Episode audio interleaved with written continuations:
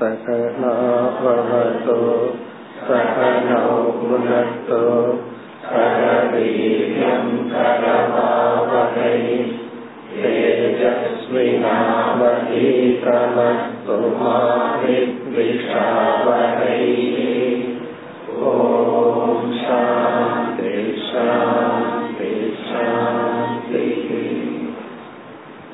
नान्गावद् श्लोकम्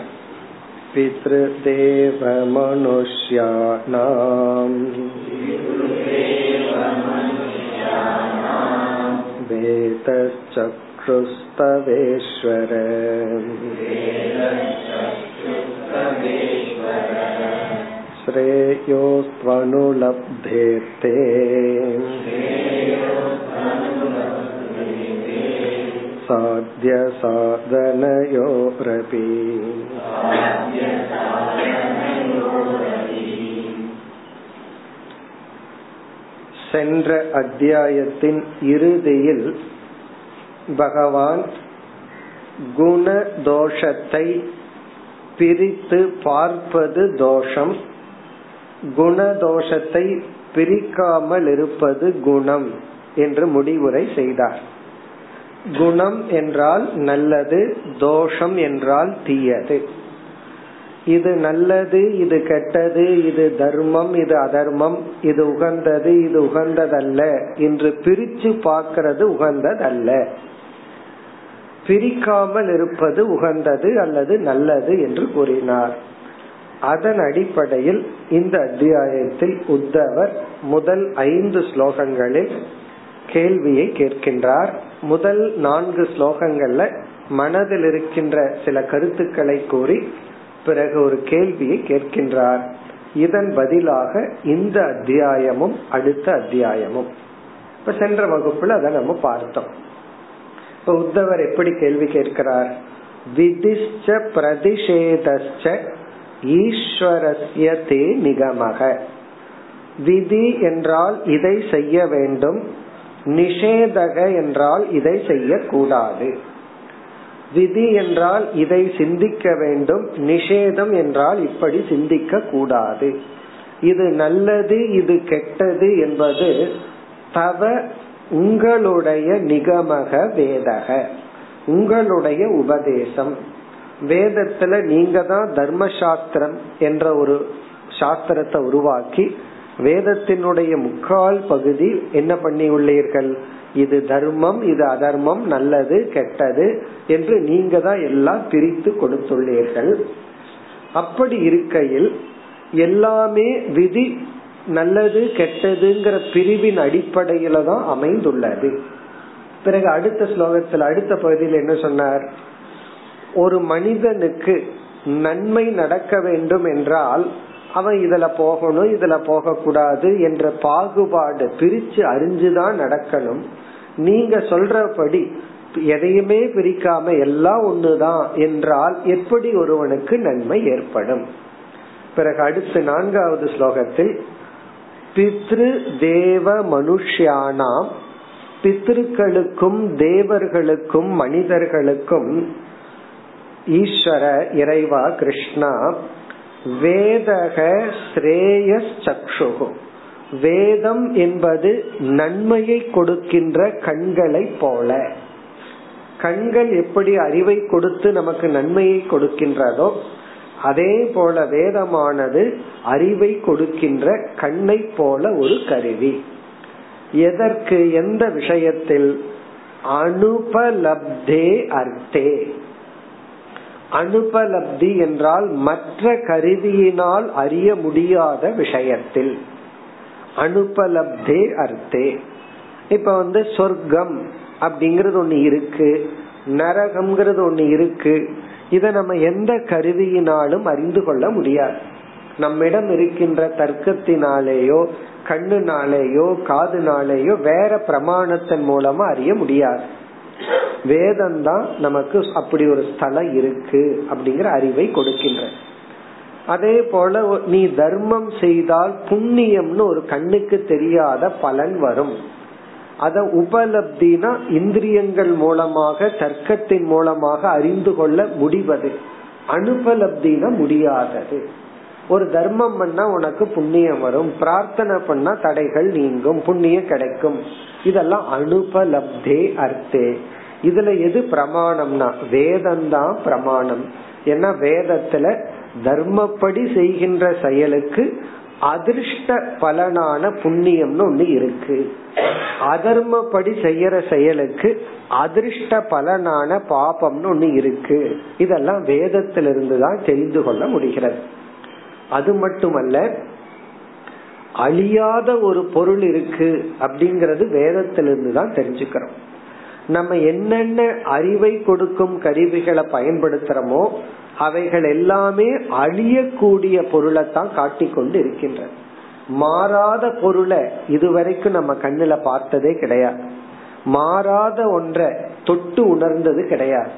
நம்ம என்னெல்லாம் அனுபவிக்கிறோமோ அதெல்லாமே மாறக்கூடியது அழியக்கூடிய பொருளை பற்றிய அறிவைத்தான் கொடுத்துட்டு இருக்கோம்.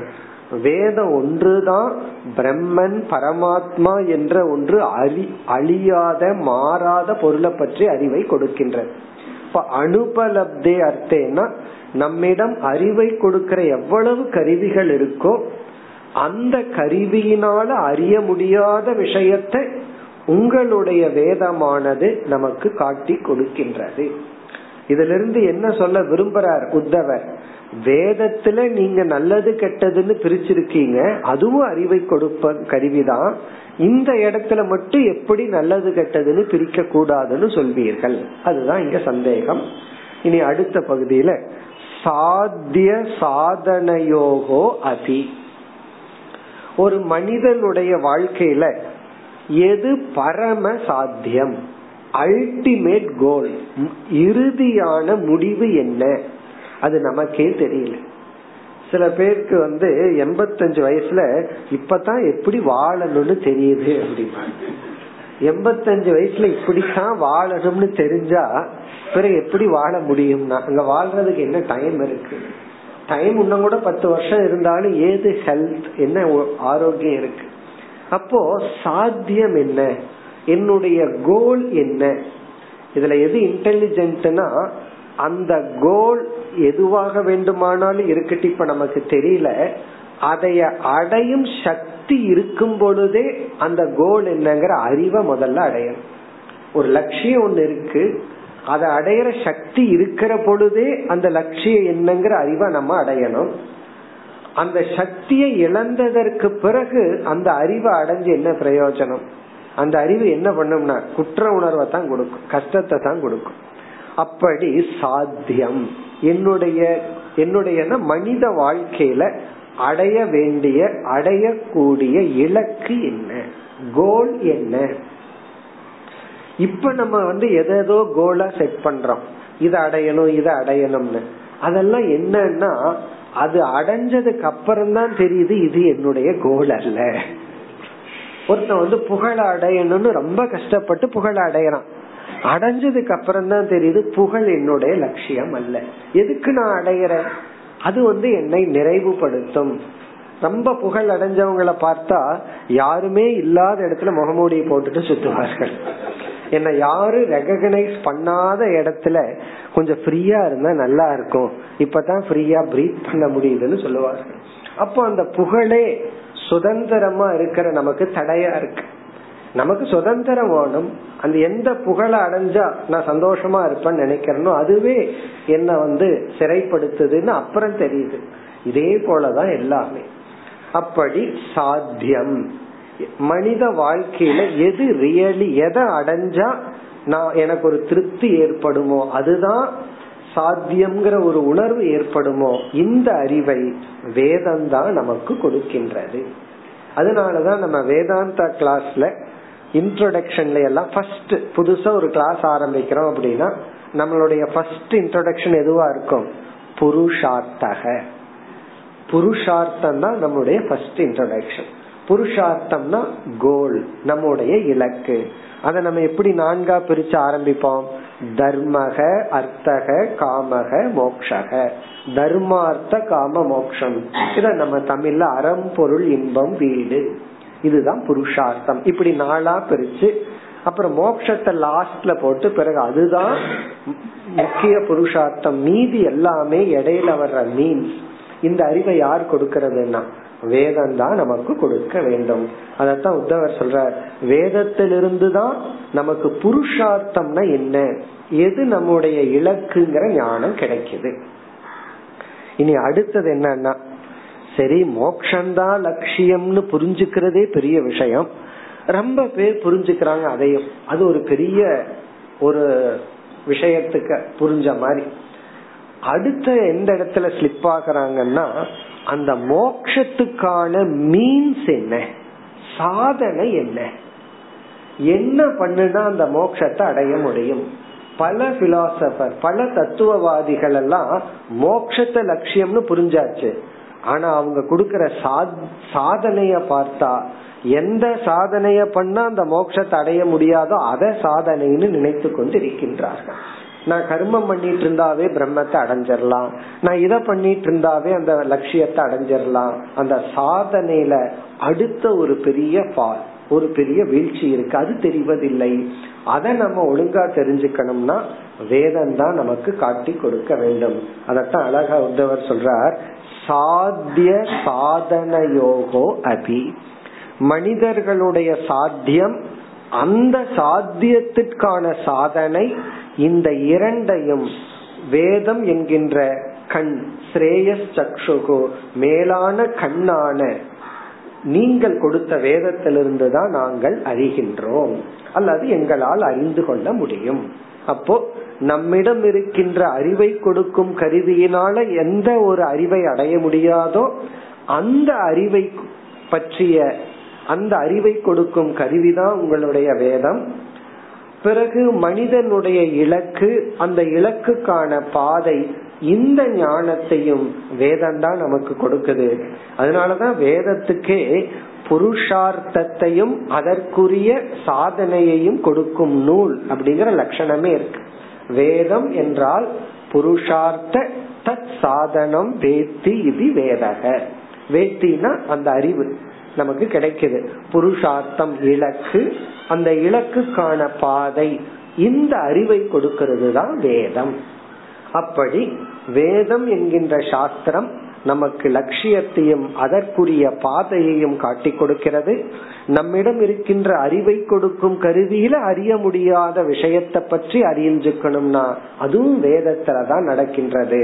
இப்படி முதல் நான்கு ஸ்லோகத்துல சென்ற அத்தியாயத்துல பகவான் கூறிய கருத்தை மனசுல வாங்கிட்டு அதிலிருந்து தான் மனதுல தோன்றிய எண்ணங்களை எல்லாம் வெளிப்படுத்தி இனி அடுத்த ஸ்லோகத்துலதான் மிக தெளிவாக உத்தவர் கேள்வியை கேட்கின்றார் என்ன கேள்வி ஐந்தாவது ஸ்லோகம்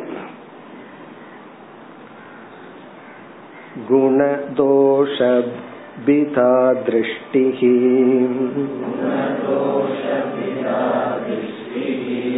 निगमाते न हि स्वतः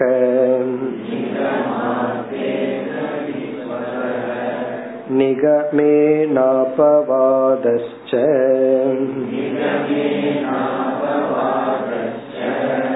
विदाया इति हि भ्रमः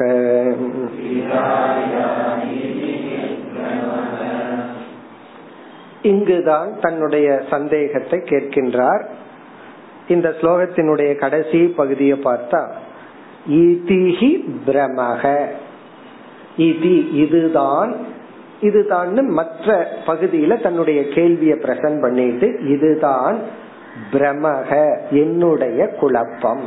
இதுதான் எனக்கு ஏற்பட்ட கன்ஃபியூஷன் குழப்பம். இந்த இடத்துல பகவான் கிட்ட கேள்விய கேக்குறன்னு கூட சொல்லல.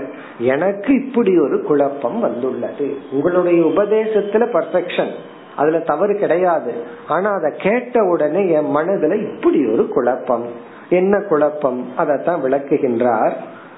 குணதோஷ பிதா திருஷ்டிகி நிகமாத். குணம் தோஷம். குணம் அப்படின்னா நல்லது தோஷம்னா கெட்டது. உகந்தது உகந்ததல்ல நல்லதுங்கிறத தர்மம்னு சொல்லலாம். கெட்டதுங்கிறத அதர்மம்னு சொல்லலாம். இது தர்மம் இது அதர்மம் இது நல்லது இது கெட்டது. இத பின்பற்ற வேண்டும் இத பின்பற்ற கூடாது இத எடுத்துக்கணும் இத விடணும். குண தோஷ பிதா திருஷ்டி. பிதான வேற்றுமை. இது குணம் இது தோஷம் என்கின்ற வேற்றுமை திருஷ்டிகி. அப்படிப்பட்ட ஒரு அறிவு அப்படிப்பட்ட ஒரு நோக்கு பார்வையானது நிகமாத். வேதத்திலிருந்து தான் நாம் அறிகின்றோம். வேதம்தான் அப்படி பிரிச்சு கொடுக்குது. வேதம்தான் இது தர்மம் இது அதர்மம் இது விதி இது நிஷேதம். இத நீ சாப்பிடணும் இத சாப்பிடக்கூடாது.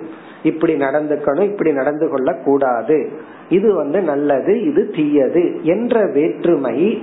குணதோஷ பிதா பிதான வேற்றுமை. நல்லது கெட்டது என்ற வேற்றுமை. திருஷ்டின்னு அப்படிப்பட்ட ஒரு விஷன் அப்படிப்பட்ட ஒரு அறிவு அப்படி ஒரு நோக்கானது. நிகமான். வேதத்திலிருந்து தான் நாம் அறிந்து கொள்கின்றோம். நகி ஸ்வதக. நாம அப்படி ஒன்றை உருவாக்கி கொள்வதில்லை. ஒரு குழந்தைக்கு எதுவுமே தெரிவதில்லை. அதுக்கு வலது கை எது இடது கை எது எதுல சாப்பிடணும் என்ன பண்ணணும்னு ஒண்ணும் தெரியாது. அப்ப குழந்தைக்கு தானாக விட்டா அது எப்படி இருக்கும்? அது எதேச்சியா இருக்கும். அதுக்கு எது சௌரியமோ அதை பண்ணும். ஆனா நம்ம என்ன பண்றோம்? வளர வளர சொல்லி கொடுக்கறோம். இந்த கையில சாப்பிடணும் இதத்தான் இத பண்ணணும் பல்லு விளக்கணும் இதெல்லாம் என்னன்னா சொல்லி கொடுக்கணும். இது சொல்லி கொடுக்கல அப்படின்னா யாருமே நமக்கு பல்லு விளக்கணுங்கிற ஞானத்தை கொடுக்கலன்னு வச்சுக்கோமே. நம்ம என்ன பண்ணுவோம்? சில பேர்த்து கொடுத்தும் பண்றது இல்லை அது வேற விஷயம். அந்த வேலைய டூத் பிரஷ் பண்றது இல்ல காஃபி தான் பண்றோம் அந்த வேலையை. ரொம்ப பேருக்கு அதுவே கிளீன் பண்ணிடும் அதுக்கப்புறம் எதுக்கு பிரஷோ அப்ப சொல்லி கொடுத்தே நம்மளால பண்றதுல சொல்லி கொடுக்கலன்னா நமக்கு எப்படி தெரியும்? ஆகவே சொதக. நம்மாக விட்டுட்டோம் அப்படின்னா நமக்கு எது சுகம் கன்வீனியன்ட் அதைத்தான் பண்ணுவோமே தவிர எதை செய்யணும் எதை செய்யக்கூடாது? அது நமக்கு தெரிவதில்லை. ஆகவே சொதகனா நம்முடைய இயற்கையில நம்ம அப்படி எல்லாம் பிரிச்சு பார்க்க தெரிவதில்லை. பிறகு நிகமான். வேதத்திலிருந்துதான் எது தர்மம் எது அதர்மம் எந்த நேரத்துல சாப்பிடணும் எந்த நேரத்துல தூங்கணும் எப்படி இந்த உலகத்தை பயன்படுத்தணும் உலகத்தில் இருக்கிற பொருள்கள் எல்லாம் எப்படி பிரிவுபட்டுள்ளது எதை சாப்பிடணும் சாப்பிடக்கூடாது எல்லாமே உலகத்திலிருந்து தான் நம்ம தெரிஞ்சுக்கிறோம். பிறகு இரண்டாவது வரையில நிகமேன அபவாதச்ச. நீங்க என்ன சொல்றீங்களோ அதுதான் வேதம். பகவான் வாயிலிருந்து எது வருதோ அதுதான் வேதம். இப்ப சென்ற அத்தியாயத்தினுடைய இறுதியில உங்களுடைய வாக்கிலிருந்து என்ன வந்தது? நிகமேனா இதே உங்களிடம் இருந்து ஏன்னா நீங்க என்ன சொல்றீங்களோ அதுதான் வேதம். இப்ப நீங்க என்ன சொல்லி உள்ளீர்கள்? அபவாதக பிதாயாகா. பிதாயாகனா நல்லது கெட்டதுன்னு பிரிச்சு பாக்கிறத நீங்கள் நீக்கி விட்டீர்கள் அபவாதகன நெகேஷன் நீக்கிறது. எதை நீக்கி உள்ளீர்கள்? பிதாயாகா பேதக. பிதாயாக நிஷேதக. அதாவது இது நல்லது கெட்டதுங்கிறது வேண்டான்னு நீங்கள் நீக்கி உள்ளீர்கள். வேதமானது இது நல்லது கெட்டதுன்னு பிரிக்குது. அதே நீங்களே வேதத்துல பிரிச்சீங்க. இப்ப நீங்களே என்ன பண்றீங்க? நல்லது கெட்டது நல்லா பிரிக்க கூடாது அப்படின்னு சொல்றீங்க. நல்ல காலம் கெட்ட காலம்னு நீங்களே பிரிச்சுட்டு அதெல்லாம் எல்லா காலம் ஒண்ணுதான்னு சொல்கிறீர்கள்.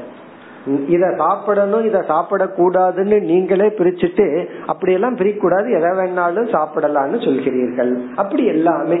இத செய்யணும் இத செய்யக்கூடாதுன்னு பிரிச்சுட்டு பிறகு நீ எதை வேணாலும் செய்யலாம் அப்படியெல்லாம் பிரிக்க கூடாது இவன் நல்லவன் கெட்டவன்னு பிரிச்சுட்டு அது சச்சங்கம் தான் வேணும் துஷ்சங்க வேண்டான்னு பிரிச்சுட்டு கடைசியில அப்படியெல்லாம் மனுஷனை பிரிக்க கூடாது எல்லாம் ஒண்ணுதான். இப்படி சொன்னா எனக்கு என்ன வரும்னா பிரமக இதுதான் என்னுடைய குழப்பம். இதிகி பிரமக இப்ப என்னுடைய கன்ஃபியூஷன் என்னன்னா நீங்க என்ன சொல்கிறீர்கள் வேதத்துல? எல்லாத்தையும் பிரிக்கிறீர்கள். எல்லாமே பிரிவுபட்டு இருக்கு அத பிரிச்சது நீங்களா? அப்படி பிரிவுல வந்து ஃபர்ஸ்ட் குட் அண்ட் பேடுன்னு பிரிச்சுட்டீங்க. இப்ப என்ன செய்கிறீர்கள்? குட் அண்ட் பேடுன்னு பிரிக்கிறது பேடு குட் அண்ட் பேடுன்னு பிரிக்காம இருக்கிறது குட் இப்படி சொன்னா நான் என்ன பண்ணட்டும்? நான் வந்து பிரிக்கிறதா பிரிக்காம இருக்கிறதா? நல்லது கெட்டதுன்னு பிரிச்சு வாழ்றதா? இல்லது நல்லது கெட்டதுன்னு பிரிக்காம வாழ்றதா? பிரிக்கிறது நீங்களே செஞ்சுட்டு பிரிக்க கூடாதுன்னு நீங்களே சொல்கிறீர்கள். கங்கை புனித நீர்னு சொல்கிறீர்கள். சாக்கடை வந்து நம்ம கூவத் வச்சுக்கோமே அது வந்து அசுத்தமான நீர்னு சொல்கிறீர்கள்.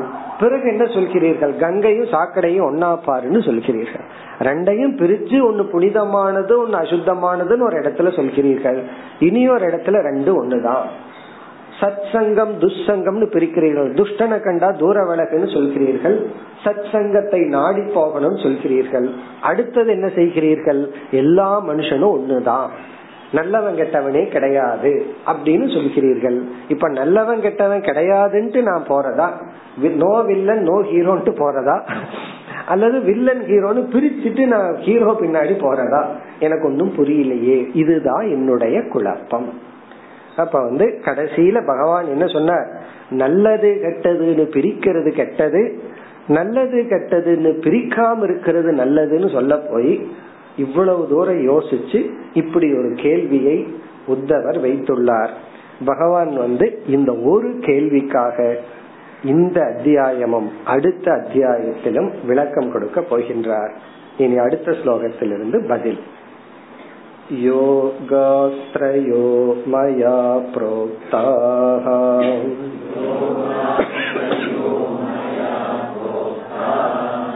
नृणां श्रेयो विदित्सया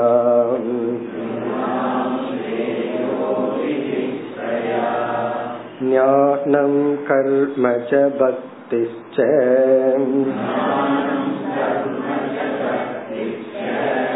नोपायोऽन्योऽस्ति कुत्रचित्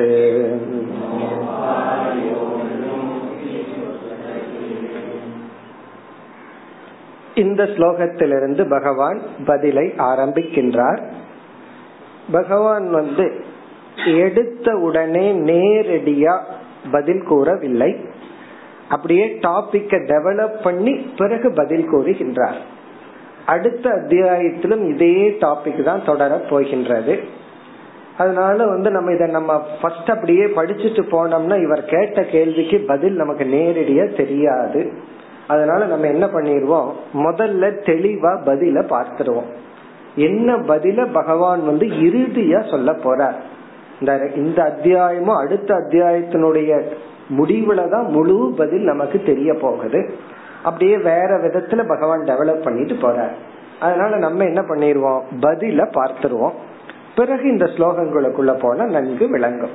ஏன்னா பகவானுடைய அந்த மனசுக்குள்ள இருக்கிற விஷன் அந்த பதில பார்த்துட்டா நமக்கு இந்த ஸ்லோகம் எல்லாம் விளங்கும். இப்ப பகவான் வந்து இரண்டு ஸ்டாண்ட் பாயிண்ட் இரண்டு அடிப்படையில பதில் சொல்றார். இந்த கேள்விக்கு ரெண்டு அடிப்படையில பதில். First stand point first level என்ன பிறகு செகண்ட் லெவல் என்னன்னு இப்ப பார்ப்போம். பிறகு ஸ்லோகத்துக்குள்ள போவோம். இப்ப முதல் வந்து தர்மத்தின் அடிப்படையில பதில் சொல்றார். பிறகு இரண்டாவது ஞானத்தின் அடிப்படையில பதில் சொல்றார். சத்தா பேதத்துல. ஃபர்ஸ்ட் வந்து எத்திக்கல் ஆங்கிள் செகண்ட் வந்து பிலசாபிக்கல் ஆங்கிள் தர்மத்தின் அடிப்படையில ஃபர்ஸ்ட் பதில் சொல்லுவார். பிறகு வந்து தத்துவத்தின் அடிப்படையில். எத்திக்கல் ஆங்கிள் தர்மத்தின் அடிப்படையில பதில். பிலசாபிக்கல் ஆங்கிள்னா ரியாலிட்டியினுடைய அடிப்படையில் தத்துவத்தினுடைய அடிப்படையில். இந்த ரெண்டையும் நம்ம நல்லா புரிஞ்சாதான் இந்த இந்த கன்ஃபியூஷன் நமக்கு போகும். இப்ப நம்ம வந்து பதிலுக்கு வருவோம். முதல் ஆங்கிளுக்கு வருவோம். எத்திக்கல் ஆங்கிள் தர்மத்தின் அடிப்படையில பகவான் எப்படி இதுக்கு பதில் சொல்றார்? அப்படித்தான் ஆரம்பிக்கிறார். இங்க ஆரம்பமே அதன் அடிப்படையில ஆரம்பிக்கிறார். இப்ப உத்தவர் வந்து என்ன நினைச்சிட்டு இந்த மாதிரி கேள்வி கேட்டிருக்கார்? தர்மம் அதர்மம் நல்லது கெட்டது அப்படின்னு சாஸ்திரம் பிரிச்சிருக்கு. நீங்க அதே நீங்க என்ன செய்தீர்கள்? சாஸ்திரம் மூலியமா பிரிச்ச நீங்க இப்ப என்ன பண்ணுகிறீர்கள்? நல்லது கெட்டது நல்லா கிடையாது. எல்லாம் ஒண்ணுதான் அப்படின்னு நெகேஷனும் பண்றீங்க. இப்ப பகவானுடைய பதில் வந்து நல்லது கெட்டதுன்னு நான் தான் பிரிச்சிருக்கிறேன். நானே தான் நெகேஷனும் பண்றேன். என்னுடைய இந்த நிஷேதம்னு அந்த உத்தவர் சொன்னார் இல்லையா? இந்த நெகேஷன் வந்து அப்சல்யூட்டா இல்ல ரிலேட்டிவா இருக்குன்னு பதில் சொல்ற அப்சல்யூட்னா முழுமையா நிபந்தனை இல்லாம நான் நெகேட் பண்ணல. என்னுடைய நெகேஷன் நான் நல்லது கெட்டதுங்கிறது கிடையாதுன்னு சொல்றது வந்து வித் கண்டிஷன் நிபந்தனையுடன் தான் நான் நெகேட் பண்றேன். அப்படிங்கிறது பகவானுடைய பதில். இதை நம்ம பார்த்தோம்னா புரிஞ்சிடும் இங்க என்ன சொல்ற? ஒரு எக்ஸாம்பிள் பார்ப்போம். இப்ப வந்து உணவுன்னு எடுத்துக்குவோமே. உணவுல வந்து நம்ம பிரிச்சிருக்கிறோம். இது நல்லது இது கெட்டது. இதுல வந்து விஷம்னு ஒண்ணு இருக்கு. நாகப்பாம்பு கிட்ட போய் அந்த விஷத்தை எடுத்துட்டு வந்து கையில வச்சுட்டு தேன் மாதிரி கையில வச்சுட்டு இத சாப்பிடுறையா? அப்படின்னு கேட்டா சாஸ்திரம் என்ன சொல்லும்? இத நிஷேதம் பண்ணும். விஷத்தை சாப்பிடக்கூடாது. கூடாது இந்த இந்த நெகேஷன் இருக்கே இது அப்சல்யூட் நெகேஷன் கண்டிஷன் எல்லாம் கிடையாது. காலையில வேணா சாப்பிடக்கூடாது சாயந்தரம் சாப்பிடலாம். அப்படி எல்லாம் கிடையாது. இது வந்து அப்சல்யூட் நெகேஷன் நெகேஷன் விஷத்தை நீ சாப்பிட்டா உயிரோடு இருக்க மாட்டேன். ரிசல்ட்டுக்கு நீ இருக்க மாட்டேன். அதனால சாப்பிடாத. இப்ப இந்த விதமான நெகேஷனை வந்து என்ன சொல்ற? அப்சல்யூட் சொல்ற. முழுமையாகவே நீக்கப்பட்டிருக்கு. பிறகு வந்து ஒரு டாக்டர் வந்து ஒரு பேஷண்ட்டுக்கு என்ன சொல்ற? ரெண்டு பேஷண்ட் ஒரு பேஷண்ட் வெளியே இருக்கார் ஒருத்தர் உள்ள இருக்கார்.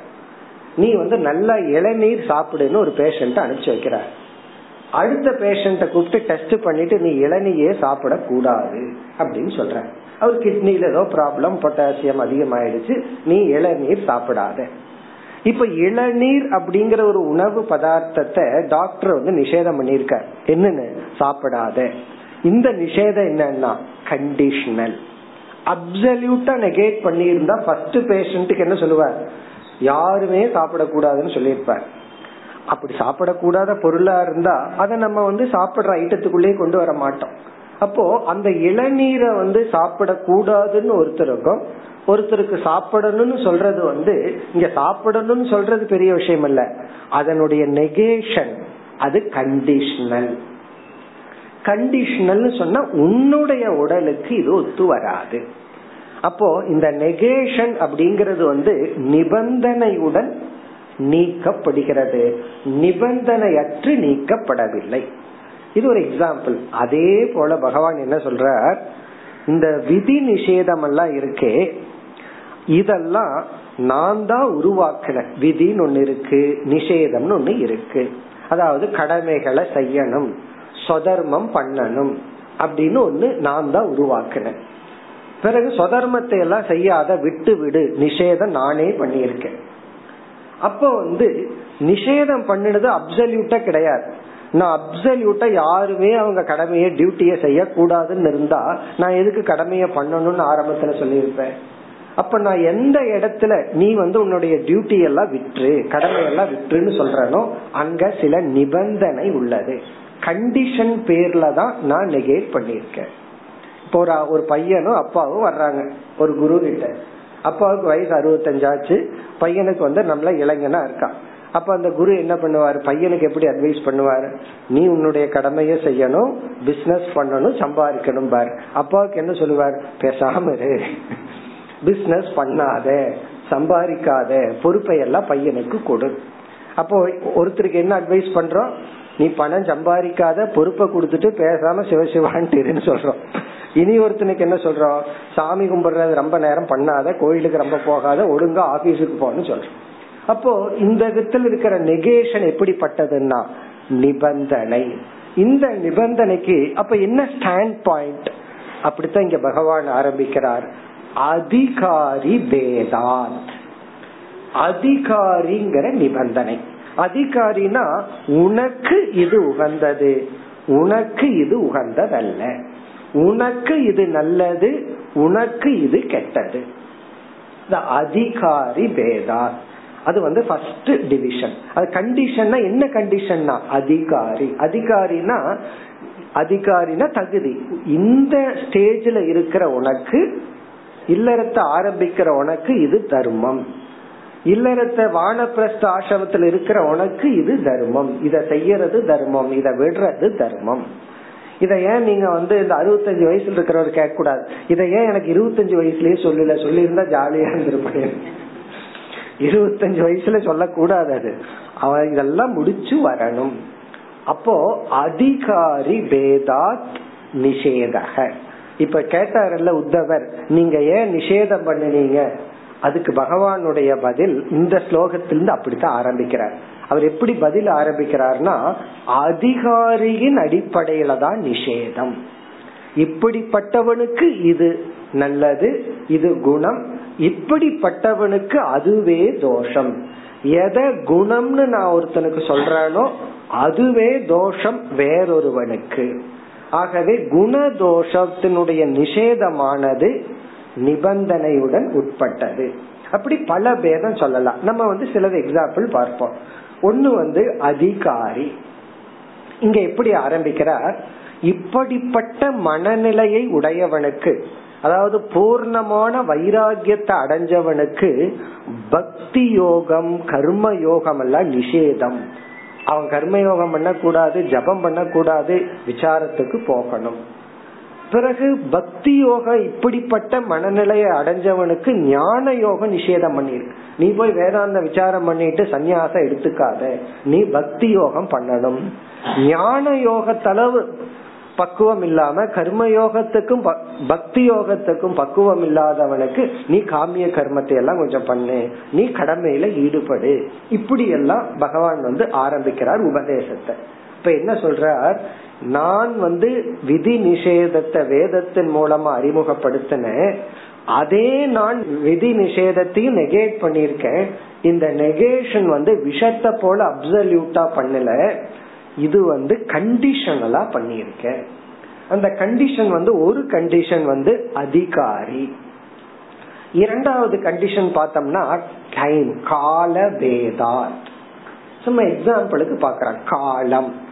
அதுக்கு ஒரு உதாரணம் பார்க்கணும் அப்படின்னா ஒருத்தருக்கு அப்பதான் ஜாண்டிஸ் வந்து நல்லா இருக்கு. மஞ்ச காமால வந்து சரியா இருக்கு. அப்ப டாக்டர் என்ன பண்றாரு? ஒரு மாசத்துக்கு நீங்க ஆயில் சேர்த்திக்க கூடாதுன்னு சொல்ற அப்ப ஆயில் வந்து வேண்டாம் எண்ணெய் சேர்த்து சாப்பிட வேண்டாம் உங்க உணவுல எண்ணெய் இருக்க கூடாது எண்ணெய நிஷேதம் பண்ணிருக்க சாப்பாட்டுல எண்ணெயே இருக்க கூடாம சமைக்கணும்னு சொன்னா இவ்வளவு ஆயில் கம்பெனி என்ன ஆகும்னா? அப்ப வடையெல்லாம் சாப்பிடவே முடியாது. காரணம் என்ன? என்னையே கூடாது. என்னையே விஷத்தை போல நிஷேதம் பண்ணல. என்னையே இல்லைன்னா உடம்பு ஒன்னா என்ன ஆகும்? ஒரு மாத காலத்துக்கு தான் இந்த நிஷேதம். அப்போ ஒரு டாக்டர் வந்து ஆயில் வேண்டான்னு செய்யற நிஷேதம் வந்து விஷத்தை போல அல்ல காலம். இந்த காலத்துக்கு இது வேண்டாம். அப்ப வந்து டைம் அதே போல பிரம்மச்சரிய ஆசிரமத்தில் இருக்கிறவனுக்கு விதி நிஷேதம். நல்லது கெட்டதுங்கிறது டைம் வைஸ் அவன் பணம் சம்பாதிக்க கூடாது அப்படிங்கிற கண்டிஷன் வந்து டைம் வைஸ் தான். அவன் இல்லறதுக்கு போனா அப்படியே மாறுது. நீ நீ பணத்தை சம்பாதிக்கணும். இனி கொஞ்சம் கம்ஃபர்டபுளா இருந்துக்கலாம். இதெல்லாம் வந்து இல்லறத்துல. பிறகு இல்லறத்திலிருந்து வானப்பிரஸ்தாசிரமத்துக்கு போகும்போது சில விதி நிஷேதங்கள் மாறுகின்றன. இது வந்து கால பேதாத் விதி நிஷேதக அதாவது வந்து என்னுடைய நெகேஷன் வந்து நீ அப்சல்யூட்னு நினைச்சிட்டதுனாலதான் உனக்கு இந்த சந்தேகம் வந்துள்ளது. உத்தவருக்கு ஏன் சந்தேகம் வந்துச்சுன்னா விதி நிஷேதம் அப்படிங்கறதையும் சொல்லிட்டு அதையும் நீங்க நெகேட் பண்றீங்களே கான்ட்ரடிக்ஷனா இருக்கேன்னா பகவானுடைய பதில் என்னுடைய நெகேஷன் நீ அப்சல்யூட் நிபந்தனை இன்றி நான் வந்து நீக்கிறேன்னு நினைச்சிட்டேன் நான் நிபந்தனையோட தான் நீக்கிறேன். விதி நிஷேதம் உண்டு ஆனா இந்த மனிதனுக்கு இது விதி இது நிஷேதம். இந்த காலகட்டத்துல இது விதி இது நிஷேதம். டாக்டர் தான் என்ன வேண்டாம்னு சொல்லிட்டாரு இவர் வாழ்க்கை பூரா என்ன சாப்பிடலன்னு வச்சுக்கோமே என்ன ஆகிறது? இப்ப உடம்புக்கு தேவையான சக்தி கிடையாது. இரண்டாவது வந்து ஃபர்ஸ்ட் அதிகாரி பேதாத் இரண்டாவது கால பேதாத் விதி நிஷேதக விதி நிஷேத நிஷேதம். பிறகு மூன்றாவது வந்து உபாதி பேதாத். மூன்றாவது உபாதி. உபாதினா உடல். இப்ப மனிதனுக்கு ஒரு தர்மம் மிருகத்துக்குன்னு ஒரு தர்மம் தேவர்களுக்குன்னு ஒரு தர்மம். இப்ப இதையும் ஒரு எக்ஸாம்பிள் சொல்லணும்னா இப்ப சில உடலுக்கு வந்து சில உணவு வந்து பர்மனண்டா அலர்ஜி ஆயிரும். அப்ப டாக்டர் என்ன சொல்லுவாங்க? இந்த ஜென்மத்துக்கு நீங்க கத்திரிக்காய் சாப்பிடக்கூடாது. காரணம் என்ன? உங்க உடலுக்கே இந்த உபாதிக்கே இது நிஷித்தம். இன்னைக்கு நாளைக்கு கிடையாது. என்னைக்குமே தான். அப்போ இந்த உபாதிக்கு இந்த உடல் வந்து விஷம். இல்லையே மத்தவங்க சாப்பிடுறாங்களே என்ன? மத்தவங்க சாப்பிட்டு போட்டு நீ சாப்பிடாத. காரணம் என்ன? இந்த உடலுக்கு இந்த உடல் இந்த உணவு வந்து நல்லது அல்ல.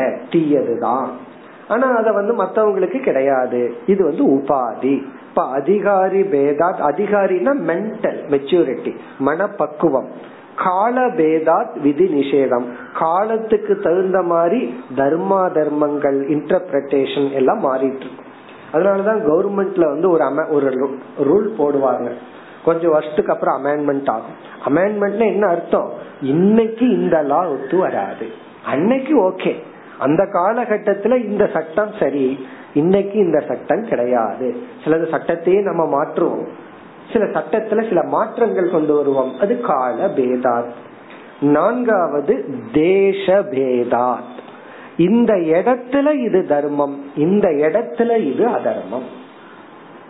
இப்ப கிளாஸுக்கு நம்ம வர்றோம். அதுக்குன்னு ஒரு ட்ரெஸ் கோடு இருக்கு. அப்படி வந்தா அது தர்மம். கோயிலுக்கு போறோம். ஒரு விதமான ட்ரெஸ்ல தான் போகணும். வீட்டுல நம்ம ரிலாக்ஸ்டா இருக்கிறோம். அது ஒரு விதமான ட்ரெஸ்ல இருப்போம். அப்போ வந்து தேசம் இந்த இடத்துக்கு இது சரி இந்த இடத்துக்கு இது தப்பு. இப்போ ஒருத்தர் லுங்கி கட்டிட்டு கிளாஸுக்கு வர்றாரு வச்சுக்கோங்க நம்ம வந்து லுங்கி கட்டிட்டு கிளாஸுக்கு வராதிங்கன்னா கிளாஸுக்கு தான். வீட்டுல என்னமோ பண்ணுங்க. இல்ல ரிக்ஷா ஓட்டும் போது கட்டிக்கங்க. அது வேற விஷயம். கிளாஸுக்கு வரும்போது வேண்டாம்னா வேண்டாம் தான். அப்ப தேசம் இந்த இடம். அதனாலதான் ஸ்டேட் லா அப்படின்னு இந்த ஸ்டேட்ல இந்த லா இருந்ததுன்னா அந்த இடத்துக்கு அதுதான் தர்மம். நீ இத வேற இடத்துக்கு மாறி இருக்கு. இப்ப இந்த ஸ்டேட்ல ஒரு ஸ்டேட்ல மது விளக்கு இருந்ததுன்னா அந்த ஸ்டேட்ல அது தர்மம். அதை நம்ம அதே பக்கத்துல போலாம். அந்த காலத்துல பாண்டிச்சேரிக்கு போறதே இதுக்காக. பக்கத்துல அதே போல குஜராத்துக்கு பக்கம் ஒரு இடம் இருக்கு. அங்க போனோம்னா அங்க அந்த பிசினஸே மதுதான். ஏன்னா அந்த புல் ஸ்டேட்ல அது விளக்கப்பட்டிருக்கு. அப்படி அது தேசம். இப்ப இந்த இடத்துக்கு இது நிஷேதம். இந்த இடத்துக்கு அது நிஷேதம் இல்லை. இப்ப பகவானுடைய பதில் வந்து இது வந்து ஒரு ஆங்கிள் சொல்றோம். ஒரு ஆங்கிள் விதி நிஷேதம்ங்கிறது உண்மைதான் அது சரிதான். அதே சமயத்துல நிஷேதம் பண்ணுனதும் சரிதான். நான் அப்சல்யூட்டா நெகேட் பண்ணியிருந்தேன்னா முழுமையா நிஷேதம் பண்ணியிருந்தா உனக்கு உன்னுடைய கேள்வி சரி. நான் வந்து ஹண்ட்ரட் பர்சன்ட் முழுமையாக நிஷேதம் பண்ணல. நிபந்தனையுடன் நிஷேதம் பண்ணியிருக்கேன். அப்ப உத்தவர் வந்து பகவான் வந்து அன்கண்டிஷனலா நெகேட் பண்ணல. அதாவது முழுமையாக நீக்கல. நிபந்தனையுடன் நீக்கியிருக்காருன்னு புரிஞ்சுட்டா இந்த சந்தேகம் வந்திருக்காரு. இதுலயே ஒரு ஆன்சர் வந்தாச்சு. இதுவும் ஒரு ஆன்சர் தான். அப்ப விதி நிஷேதம்ங்கிறது இருக்கு. அந்தந்த இடம் அந்தந்த காலம் அந்தந்த மனிதர்கள் அந்தந்த உடல் வாக்கு அதுக்கு தகுந்த மாதிரிதான் எடுத்துக்கணும். ஒருவருக்கு அதே போல ஒரு அம்மா வந்து ரெண்டு மூணு குழந்தைகளுக்கு எல்லாத்தையும் சமமா பார்த்தாலும் அந்த குழந்தையினுடைய வயது பக்குவம் உடல் வாக்கு நேரம் இதற்கு தகுந்த மாதிரிதான் ஒவ்வொன்னையும் கொடுக்கும். கொடுக்கணும். எனக்கு எல்லாம் சமம்தான் அப்படின்னு சொல்லிட்டு எல்லாம் சமமா பண்ண முடியாது. இது ஒரு பதில். இனி இரண்டாவது பதிலுக்கு போவோம். இது வந்து தர்மத்தின் அடிப்படையில் எத்திக்கல் ஆங்கிள் இனி இரண்டாவது வந்து பிலசாபிக்கல் ஆங்கிள் இத சமஸ்கிருதத்துல சொல்லணும்னா சத்தா திருஷ்டியா. சத்தின் அடிப்படையில். சத்தா திருஷ்டி அப்படின்னா பிலசாபிக்கல் ரியாலிட்டி ஆங்கிள் இது கொஞ்சம் ஹையா இருக்கும். இதையும் பகவான் சொல்ற இந்த ரெண்டு அத்தியாயத்துக்குள்ள இதையும் மென்ஷன் பண்ற இதுக்கு ஒரு எக்ஸாம்பிளுக்கு போவோம். நம்ம கனவு கண்டுட்டு இருக்கிறோம். கனவுல வந்து எத்தனையோ பொருள்கள் எல்லாம் இருக்கு. கனவுல வந்து இனிப்பான பொருளை சாப்பிடுறோம்னு வச்சுக்கோ. இப்ப நம்ம கனவுல இருக்கிறோம். கனவுல இருக்கிற நாம கனவுல இருக்கிற ஜிலேபிய சாப்பிட்டா எப்படி இருக்கும்னா இனிப்பா இருக்கும். கனவு கண்டுட்டு இருக்கும் போதே ஒரு மிளகாய கடிச்சிட்டோம்னு வச்சுக்கோங்க அந்த கனவுல இருக்கிற மிளகாய் எப்படி இருக்கும்னா இனிப்பா இருக்காது. அப்போ ஐயோ காரமா இருக்குன்னு கத்துவான் யாரு? கனவுல. அப்போ கனவு உலகத்துல இனிப்பா இருக்கிற ஒரு பொருள் காரமா இருக்கிற பொருள் அது இனிப்பு இனிப்பு தான் காரம் காரம் தான். கனவுல வந்து ஒருத்தர் வந்து நமக்கு வந்து பிஎம்டபிள்யூல வந்து லிப்ட் கொடுக்கறாருன்னு வச்சுக்கோமே. சுகமா இருக்கும். கனவுல வந்து ஒருத்தர் பஸ்ல இருந்து தள்ளி விடுறாருன்னு வச்சுக்கோங்க விழுந்தா எப்படி இருக்கும்னா கஷ்டமா இருக்கும். அப்ப கனவுல பஸ் பஸ் தான் கார் கார் தான் எல்லாமே அந்த வேற்றுமை இருக்கு. இதெல்லாம் முடிச்சிட்டு திடீர்னு இவரு முழிச்சிட்டார். விழிச்ச உடனே யோசிச்சு பாக்குறாரு கனவுல என்னென்னலாம் வந்துச்சு. கனவுல மிளகாயும் சாப்பிட்டேன் ஜிலேபியும் சாப்பிட்டேன். இப்போ விழிச்சதுக்கு அப்புறம் அந்த மிளகாய் இருக்கே அது காரத்தை கொடுக்கறது. பிறகு வந்து அந்த இனிப்பு பதார்த்தம் இருக்கு அது இனிப்பு கொடுக்கறது. இப்ப விழிச்சதுக்கு அப்புறம் இந்த இரண்டு ஒன்னா வேறா? அப்படிங்கறது கேள்வி. இந்த இரண்டு ஒன்னா வேறான்னு யோசிச்சா இப்ப என்ன சொல்லணும்? ஒண்ணுன்னு தான் சொல்லணும். காரணம் என்னன்னா இந்த இரண்டுமே ஒரே ஒரு உபாதான காரணம். இவருடைய எண்ணங்கள் தான்.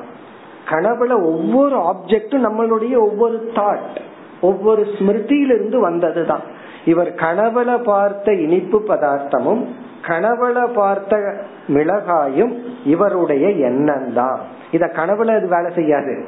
கனவுல வந்து இனிப்பு இனிப்பா இருக்கும் காரம் காரமா இருக்கும். ஆனா விழிச்சதுக்கு அப்புறம் இந்த இரண்டும் ஒன்றுதான். இது ஒரு வேற ஒரு எக்ஸாம்பிள சொல்லுவாரு. இந்த செஸ் விளையாடும் போது சில இந்த செஸ் காயின் எல்லாம் மரத்துல செஞ்சது இருக்கு. இந்த குதிரைக்கு வந்து தாண்ட சக்தி இருக்கு. போர்ட்னு ஒண்ணு இருக்கு அது தாண்டாது நேரா தான் போகும். இவருக்கு எந்த நேரத்துல தாண்டணும்னு நினைக்குதோ அப்ப அந்த ஃபோர்த்தை எடுத்துட்டு தாண்டி போய் வெட்டுறாருன்னு வச்சுக்கோன்னு எதிர்த்தால் கேக்குறான். அப்புறம் இவர் லாஜிக் சொல்றாரு எல்லாம் மரத்துல செஞ்சது. அதுவும் மரத்துல செஞ்சது இதுவும் மரத்துல செஞ்சது உபாதான காரணம் ஒண்ணுதான் அப்படின்னு சொன்னா எப்படி இருக்குன்னா அந்த லாஜிக்க பயன்படுத்த கூடாது அந்த லாஜிக் எப்ப உண்மை அப்படின்னா ஒரு ப்ராவர்பே இருக்கு. All are same in the box அப்படின்னு சொல்லி. அதாவது அந்த கோர்ட்ல இருந்து அந்த பொட்டி இருக்கே அந்த பொட்டிக்குள்ள எல்லாம் மறந்தான்.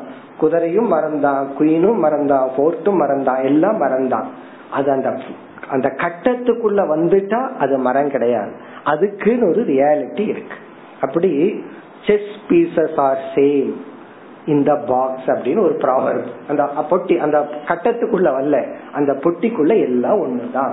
அந்த இடத்துல குயினும் ஒண்ணுதான் ஹார்ஸும் ஒண்ணுதான் ஃபோர்ட்டு ஒண்ணுதான். எப்பொழுதுனா பொட்டிக்குள்ள இருக்கிற வரைக்கும் என்னைக்கு கட்டத்துக்குள்ள வந்தாச்சோ அப்போ ஒவ்வொருத்தருக்கும் ஒவ்வொரு ரியாலிட்டி அப்படி சத்தா பேதம்னா பிராதிபாசிகர் சத்தா வியாபகாரிக சத்தா பாரமார்த்திக சத்தான்னு சொல்லி ரியாலிட்டிய நம்ம மூணா பிரிக்கிறோம்.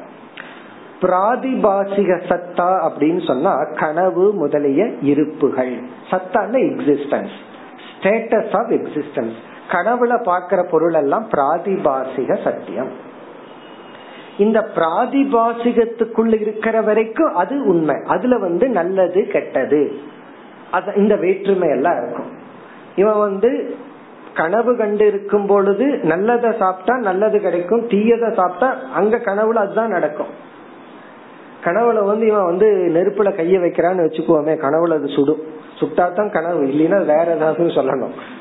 அதே போல இவன் ஐஸ போய் கனவுல கனவுல ஐஸ்கிரீம் சாப்பிட்டான்னா இவன் வாய் எப்படி இருக்கணும். கனவுல குளிர்ச்சியா இருக்கணும்.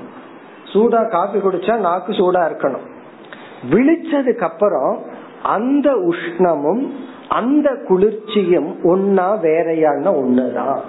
ஏன்னா இந்த இரண்டுல ரியாலிட்டியில இருந்து அடுத்த ரியாலிட்டிக்கு வந்துட்டான்.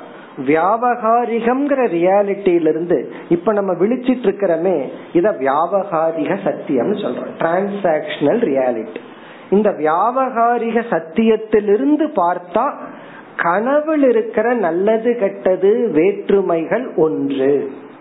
அதுல வேற்றுமையே கிடையாது. அதை இங்கிருந்து தான் நெகேட் பண்ணணும். அதுக்குள்ள உட்கார்ந்துட்டு நெகேட் பண்ணக்கூடாது பண்ணவும் முடியாது. கனவுக்குள்ள அமர்ந்து கொண்டு எல்லாம் ஒண்ணுதான்னு சொல்ல முடியாது வேற்றுமை. அடுத்த ரியாலிட்டிக்குள்ள போயிட்டு இதை நம்ம நெகேட் பண்ணலாம். அதாவது வியாபகாரிக சத்தியத்துக்குள்ள வந்துட்டு பிராதிபாசிக சத்தியமான கனவில் இருக்கிறதெல்லாம் ஒண்ணுதான். அப்ப என்ன சொல்லலாம்? கனவுல பார்த்த வில்லனும் கனவுல பார்த்த ஹீரோயும் ஒண்ணுதான் சொல்லலாம். எப்படி ஒண்ணுன்னு சொல்வீர்கள்னா ஏன்னா இரண்டுமே நினைவில் இருக்கிற என்னுடைய எண்ணங்கள் தான் இப்ப கனவுல ரெண்டு பேர்த்த பாக்குறோம். நான் வந்து கனவுல ஒருத்தன் பாத்துட்டு இருக்கேன் ஒருத்தன் இருக்கான் ஏழை ஒருத்தன். இனி ஒருத்தன் வந்து அவனை அடிச்சிட்டு இருக்கான் நான் கனவுல இத பாத்துட்டு இருக்கேன் விழிச்சதுக்கு அப்புறம் அடி வாங்கினவனும் அடிச்சவனும் நான் தான் சொல்லலாம். அத பார்த்தவனும் நான் தான்.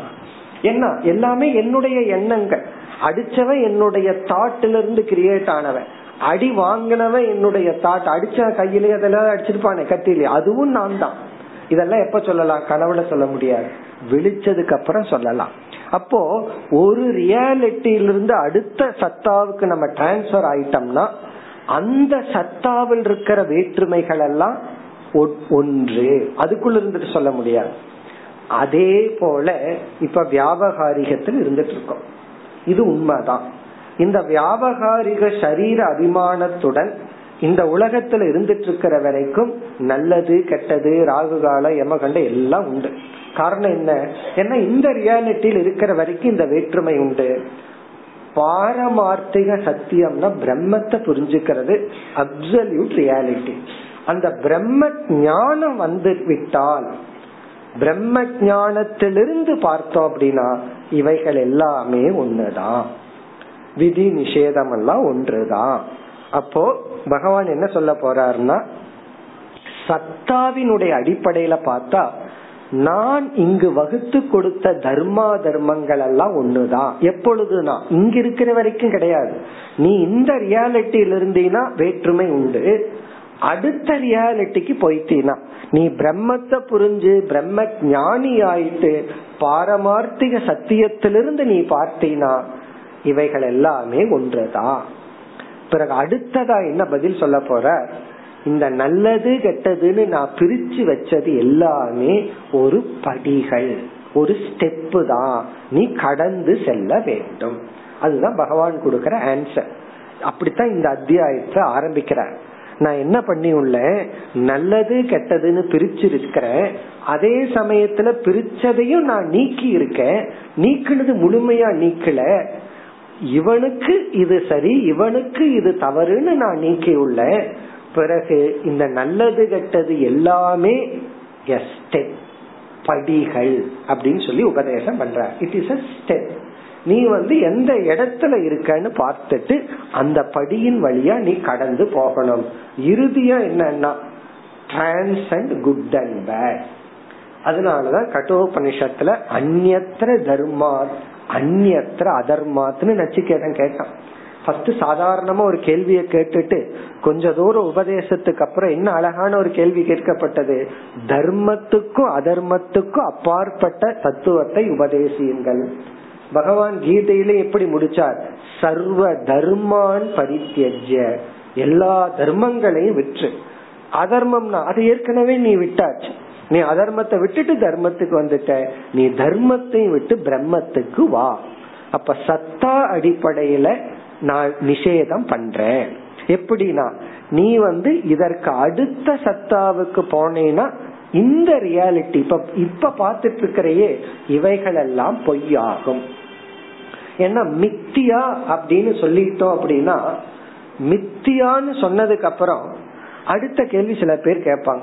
எல்லாமே மித்தியான்னு சொன்னா அப்ப எதுக்கு வந்து மண்ணு உணவுன்னு ஏன் பிரிக்கணும்? இட்லி கல்லுன்னு ஏன் பிரிக்கிறீங்கன்னா அப்ப வந்து மித்தியான்னு சொன்னா இட்லிய சாப்பிடறது பதிவா மண்ணை சாப்பிடலாமேன்னா அத சாப்பிடுற உடம்பும் மித்தியா அதை புரிஞ்சுக்கணும். இந்த உடம்பும் மித்தியா அப்படின்னு சொன்னா அந்த இந்த மித்தியாவான உடம்புக்கு எதை சாப்பிடலாம்? இந்த மித்தியாவான உடம்புக்கு எதை சாப்பிடக்கூடாது? அந்த வேற்றுமை இருக்கு. இந்த உடலையும் நம்ம கடந்து போயிட்டோம். அப்ப நம்ம சொல்லலாம் எல்லாம் ஒன்றுதான். அப்ப நல்லது கெட்டதுன்னு பிரிச்சது பகவான் தான் வேதத்துலதான். அதை நீக்கியதும் பகவான் தான் இப்ப எப்படி பதில நம்ம புரிஞ்சுக்கிறோம்? நீக்கியது வந்து முதல் அடிப்படையில் எத்திக்கல் ஆங்கிள் தர்மத்தின் அடிப்படையில நிபந்தனையுடன் தான் நீக்கப்படுதே தவிர முழுமையாக நீக்கப்படவில்லை. தத்துவத்தின் அடிப்படையில் நீ அடுத்த ரியாலிட்டிக்குள்ள போயிட்டீனா இந்த ரியாலிட்டியில் இருக்கிறதெல்லாம் ஒன்றுதான். இப்ப கனவுல இருக்கிற வரைக்கும் கனவு ஒண்ணுதான். அதனால கனவுல நான் சந்தோஷமா இருக்கணும்னா நான் என்ன பண்ணணும்னா சந்தோஷமான ஆளை பார்க்கணும் பணம் வரணும் பொருள் எல்லாம் வேணும் தான் கனவுல துக்கப்படணும்னா என்ன பண்ணணும்னா அங்க கஷ்டம் வரணும். அதுக்கு தகுந்த பொருள் வரணும் புலி வரணும் நரி வரணும். அங்க கஷ்டப்படுறதுக்கு. வியாபகாரியத்துல சுகம் படணும்னு என்னன்னா சில பேர் வியாபகாரியத்துல கனவு கண்டுட்டு இருப்பார் இவ்வளவு பணம் வந்தா நல்லா இருக்கும். இவ்வளவு பணம் வந்தா நல்லா இருக்கும். எல்லாம் வராது. இங்க இந்த பணம் வரணும். சும்மா கற்பனையான பணம் வராது. நான் இவ்வளவு பெரிய கனவு கண்டேன். கோடீஸ்வரனா இருந்து கனவு கண்டேன்னா அது கனவுலதான். இப்போ வியாபகாரியத்துல இன்பம் வேணும்னா அப்ப இங்க இருக்கிற இந்த உடலுக்கு இன்பம் வேணும்னா இந்த உடல் தர்மத்தை பண்ணணும். புண்ணியத்தை வாங்கணும் சுகத்தை சம்பாதிக்கணும் சித்த சுத்தி அடையணும். இதெல்லாம் இந்த வேர்ல்டுக்கு ரியாலிட்டி பிறகு இது எப்ப பொய் அப்படின்னா இந்த சரீர அபிமானத்தை கடந்து போகணும். அப்பதான் பாரமார்த்திக சத்தியத்துக்கு போக முடியும். இந்த உடல்ல ரியாலிட்டி இருக்கிற வரைக்கும் இந்த உலகமும் உண்மைதான். இந்த உடல் இருக்கிற அபிமானத்தை விடும் பொழுது உலகத்தையும் நம்ம விட்டுறோம். பிரம்மன்கிற உள்ள நான்கிற புத்தியை வைக்கும் பொழுது இந்த உலகம் பொய்யாகின்றது. இப்படி இந்த இரண்டு ஆங்கிள் நம்ம நலம் கேட்ட நீக்குவதை பார்த்தோம். இப்ப பகவான் வந்து இப்ப எப்படி பதில ஆரம்பிக்கின்றார்? இப்ப இந்த அத்தியாயத்துல பதில வந்து ஃபர்ஸ்ட் ஆங்கிள் தான் மேக்சிமம் பேசுறாரு. பிறகு அடுத்த அத்தியாயத்துல மேலும் குணதோஷத்தை எல்லாம் பிரிச்சு இரண்டாவது ஆங்கிளையும் சொல்ல போற இந்த அத்தியாயத்தினுடைய இறுதியிலையும் இரண்டாவது ஆங்கிள் சத்தா அடிப்படையில இருக்கிற பதிலையும் சொல்ல போற இப்ப எப்படி பகவான் சொல்றார்? இனி ஒரு பகவானுடைய பதிலுக்கு வருவோம். எப்படி பதில ஸ்டார்ட் பண்றார் அப்படின்னா நான் வந்து அதிகாரி பேதத்துல குணதோஷத்தை நீக்கினேன். அதுதான் பகவானுடைய பதில். அதிகாரி பேதம். அதிகாரி அப்படின்னா இங்க மூன்று விதமான அதிகாரிய பகவான் அறிமுகப்படுத்துறார். மூன்று விதமான மனப்பக்குவத்தை உடையவர்கள். மிக மிக ஹையஸ்ட் ஸ்டேட் ஸ்டேட்ல இருப்பவர்கள் ஃபர்ஸ்ட் அப்படித்தான் ஃபர்ஸ்ட் சொல்றார். அதாவது வந்து அவர்களுக்கு வைராகியம் வந்து அப்சல்யூட்டா இருக்கு. பக்தியும் முழுமையா இருக்கு. முழுமையான பக்தியை அடைந்து முழுமையான வைராகியத்தை அடைந்து அனைத்து கர்மத்தையும் துறந்து இருக்கும் மனப்பக்குவத்தை அடைந்தவர்கள். அதாவது வந்து ஞான யோகத்துக்கு தயாராக இருப்பவர்கள். அவங்கனால வந்து முழுமைய இந்த உலகத்துல எந்த பொருளும் அட்ராக்ட் ஆகாம இருக்க முடியும். அப்படிப்பட்ட அதிகாரிக்கு பக்தி யோகம் கர்ம யோகம் இவைகள் எல்லாமே நிஷேதம் செய்யப்படுகிறது. அவங்களுக்கு வந்து நீ இது இது உன்னுடைய சொதர்மம் இது பாபம் புண்ணியம் இதெல்லாம் கிடையாது. அவங்களுக்கு அதை நான் நிஷேதிக்கிறேன். பிறகு அடுத்த ஸ்டெப்ல இறங்கி வர்றார். யாருக்கு அதிக வைராகியம் இல்லையோ ஆனா வைராகியம் இருக்கு கொஞ்சம் குறைவா இருக்கு. அதே சமயத்துல அதிக அசுத்தியும் இல்லையோ. ரொம்ப சுத்தியும் கிடையாது. ரொம்ப அசுத்தியும் கிடையாது. இடைப்பட்ட நிலையில் இருப்பவர்களுக்கு ஞான யோகமே நிஷேதமாயிருக்கு. அவங்கள போய் நீ ஞான யோகம் பண்ணாத. இப்ப ஒரு குரு கிட்ட ஒரு சிஷ்யம் வந்தா ஒரு ஒரு சிஷியனுக்கு என்ன சொல்லுவார்? நீ வேதாந்த விசாரம் எல்லாம் பண்ணாதம்பர் இனி ஒரு சிஷியனுக்கு என்ன பண்ணுவார்? நீ வேதாந்த விசாரம் பண்ணு கர்மத்தை விடு. இது எதுக்கு கடமையை வச்சிருக்கிற? ஒரு சிஷியனுக்கு பணத்தை சம்பாரின்னு சொல்லுவார் ஒருத்தருக்கு பணத்தை விடுன்னு சொல்லுவார். பணம் சம்பாதிக்கணும் அதுக்காக ஆசீர்வாதம் வாங்க வர்றேன்ட்டு வந்தவங்க கிட்ட போய் உனக்கு பணம் எல்லாம் போகணும்னு ஆசீர்வாதம் வச்சோம்னு வச்சுக்கோ. என்ன ஆகும்னா அப்போ யாருக்கு எது தேவை? ஏன்னா இது எதுவுமே அதர்மம் கிடையாது. யாருக்கு எது தேவை? அதைத்தான் நம்ம பிளஸ் பண்ணணும். அதைத்தான் நம்ம அவங்களுக்கு சாதனையா சொல்லணும். இப்ப இரண்டாவது நிலை வந்து பக்தி யோகம். மூன்றாவது நிலை கர்ம யோகி. அவனுக்கு சொல்ல போறார் பகவான் யாருக்கு வைராகியமும் இல்லையோ யாருக்கு பக்தியும் இல்லையோ யாருக்கு ஞான யோகத்துக்கு தகுதி இல்லையோ அவர்கள் வந்து மிக மிக ஃபர்ஸ்ட் ஸ்டேஜிலிருந்து அவர்கள் ஆரம்பிக்க வேண்டும். ஆகவே நான் அதிகாரி பேதத்துலதான் நான் வந்து நீக்கி உள்ளேன். இது நல்லது இது கெட்டது அப்படிங்கிற நிஷேதம் எல்லாம் அதிகாரி பேதால் நம்ம புரிஞ்சுக்கிறதுக்காக வேற சில எக்ஸாம்பிள் பார்த்தோம். கால பேதத்துல பார்த்தோம். சில டைம் ரொம்ப முக்கியம். சில டைமுக்கு சிலது செய்யணும். சில அந்த டைம் வந்தா அதை விடணும். நமக்கு அது தெரியறது இல்ல அப்படியே கண்டினியூ பண்ணிட்டே போவோம். சில பேர் ஜபத்தை ஆரம்பிச்சு விட தெரியாது. ஆரம்பிக்கிறதே ப்ராப்ளம் அது வேற விஷயம். ஆனா ஆரம்பிச்சுட்டா விட தெரியாது. எதையாவது ஆரம்பிச்சா அதை விடணும். விசர்ஜனம் மிக முக்கியமான ஒரு கரும் வேதத்தை படிக்கிறதையே ஆறு மாசம் படிச்சுட்டு அதுக்கப்புறம் அதுக்கு ஒரு ஹோமமே இருக்கு. விசர்ஜனம் விடுறது. நீ படிக்க கூடாது என்ன ஆறு மாசம்? பிறகு என்ன பண்ணணும் நான் படிச்சதை ரிப்பீட் பண்ணிட்டு இப்ப ஆறு மாசம் வேதம் படிக்கணும். ஆறு மாசம் புதுசா பாடம் படிக்க கூடாது படிச்சதை எல்லாம் ஞாபகப்படுத்தி கொண்டுரு அப்ப வேதத்தை படிக்க கூடாதுங்கிறது ஒரு என்னைக்கு நான் அதனாலதான் நான் ஆரம்பத்திலேயே அதை ஆரம்பிச்சேன்னு சொல்றேன். ஏன்னா அதுக்கு ஒரு ஹோமமே இருக்கு. பூஜையே இருக்கு. வேதத்தை படிக்கிறத நிறுத்துறது. யாருக்கு நான் படிச்சிட்டு இருக்கிறவனுக்கு அது? ஆரம்பிக்காதவனுக்கு அது கிடையாது. அப்போ சாஸ்திரத்தை படிக்க அப்புறம் வேற வேத ஆரம்பணம். இப்ப வேதத்தை ஆரம்பிக்கிறது அது ரிச்சுவல் ஆரம்பிப்பேன் அதனோட அர்த்தம் என்னன்னா புது போர்ஷனை படிக்க ஆரம்பிக்கிறது. இப்படி வேதத்தை படிக்கிறதுக்கு ரிச்சுவல் இருக்குது படிக்கிறத நிறுத்துறதுக்கு ரிச்சுவல் இருக்கு. இது யாருக்குன்னா? கால பேதம். இவ்வளவு காலம் படிக்கணும் இவ்வளவு காலம் பிறகு உபாதி. இந்த உடலுக்கு இந்த மன இந்த ஸ்தூல உடல் போல சூக்ம உடல். உன்னோட மனநிலைக்கு இதுதான் உகந்தது. உன்னுடைய மனநிலைக்கு இதுதான் உகந்தது. தேச பேதம். இந்த தேசம் இந்த காலத்துல இத பண்ணணும் இத பண்ணக்கூடாது. இப்படி இந்த விதி நிஷேதம் இவ்விதத்தில் பிரிவுபட்டுள்ளது நிஷேதிக்கப்பட்டுள்ளது. இப்ப பகவான் வந்து ஃபர்ஸ்ட் சில ஸ்லோகங்கள்ல மூன்று சாதனைகளை அறிமுகப்படுத்தி மூன்று அதிகாரிகளை அறிமுகப்படுத்த போற இந்த அதிகாரி பேதத்துலதான் நான் வந்து நிஷேதம் பண்ணியிருக்கிறேன். இந்த அதிகாரிக்கு நான் ஞான யோகத்தையே நிஷேதம் பண்றேன். இந்த அதிகாரிக்கு விசாரம் பண்றது தப்புன்னு சொல்லுவேன். இந்த அதிகாரிக்கு கர்ம யோகம் பண்றதுதான் சரி. இந்த அதிகாரிக்கு கர்மயோகம் பண்ணாத சமுதாய சேவை செய்யாதன்னு சொல்லுவேன் இவனுக்கு செய் அப்படின்னு சொல்லுவேன் இப்ப சமுதாய சேவை செய்யறது நல்லதா கெட்டதா? இனிமேல் எது நல்லதா கெட்டதான்னு கேட்டா உடனே நம்ம வந்து நல்லதுன்னு அப்சல்யூட்டா சொல்ல முடியாது. கெட்டதுன்னு அப்சல்யூட்டா சொல்ல முடியாது. யாருக்கு? யாருக்கு இது? அப்படின்னு கேட்கணும். எந்த காலத்துல சிலதெல்லாம் காலம் பொருந்தும் சிலது காலம் பொருந்தாது. எந்த சூழ்நிலையில் எந்த உபாதிக்கு இப்படித்தான். அதனால வந்து சில பேர் வந்து அன்கண்டிஷனலா கேள்வி கேட்பாங்க. இதை செய்யட்டுமா வேண்டாமா சொல்லுங்கன்னா ஏதோ ஒண்ணு சொல்லுங்கப்பாங்க நம்ம என்ன சொல்றது? என்ன சொன்னாலும் ப்ராப்ளம் அவங்களுக்கு அப்படித்தான் ஆன்சர் வேணும் போல் இருக்கு. ப்ராப்ளமான ஆன்சர் நம்மளால அப்படி சொல்ல முடியாது. நம்ம விளக்க ஆரம்பிச்சா நான் அதை கேட்கல அப்படின்ட்டு காரணம் என்ன? இது சிலதெல்லாம் அப்சல்யூட்டா சொல்லிட முடியாது. அதனாலதான் பகவான் வந்து அப்சல்யூட்டா சொல்ல முடியாம அந்த இடத்துல ஒரு நெகேஷன் பண்ணும்போது உத்தவருக்கு இப்படி ஒரு கேள்வி வந்தது. இனி பகவானுடைய பதிலை அடுத்த வகுப்பில் ஆரம்பிப்போம். ஓம் பூர்ணமத பூர்ணமிதம் பூர்ணாத் பூர்ணமுதச்சதே பூர்ணஸ்ய मुच्यते ॐ शान्ति शान्ति शान्ति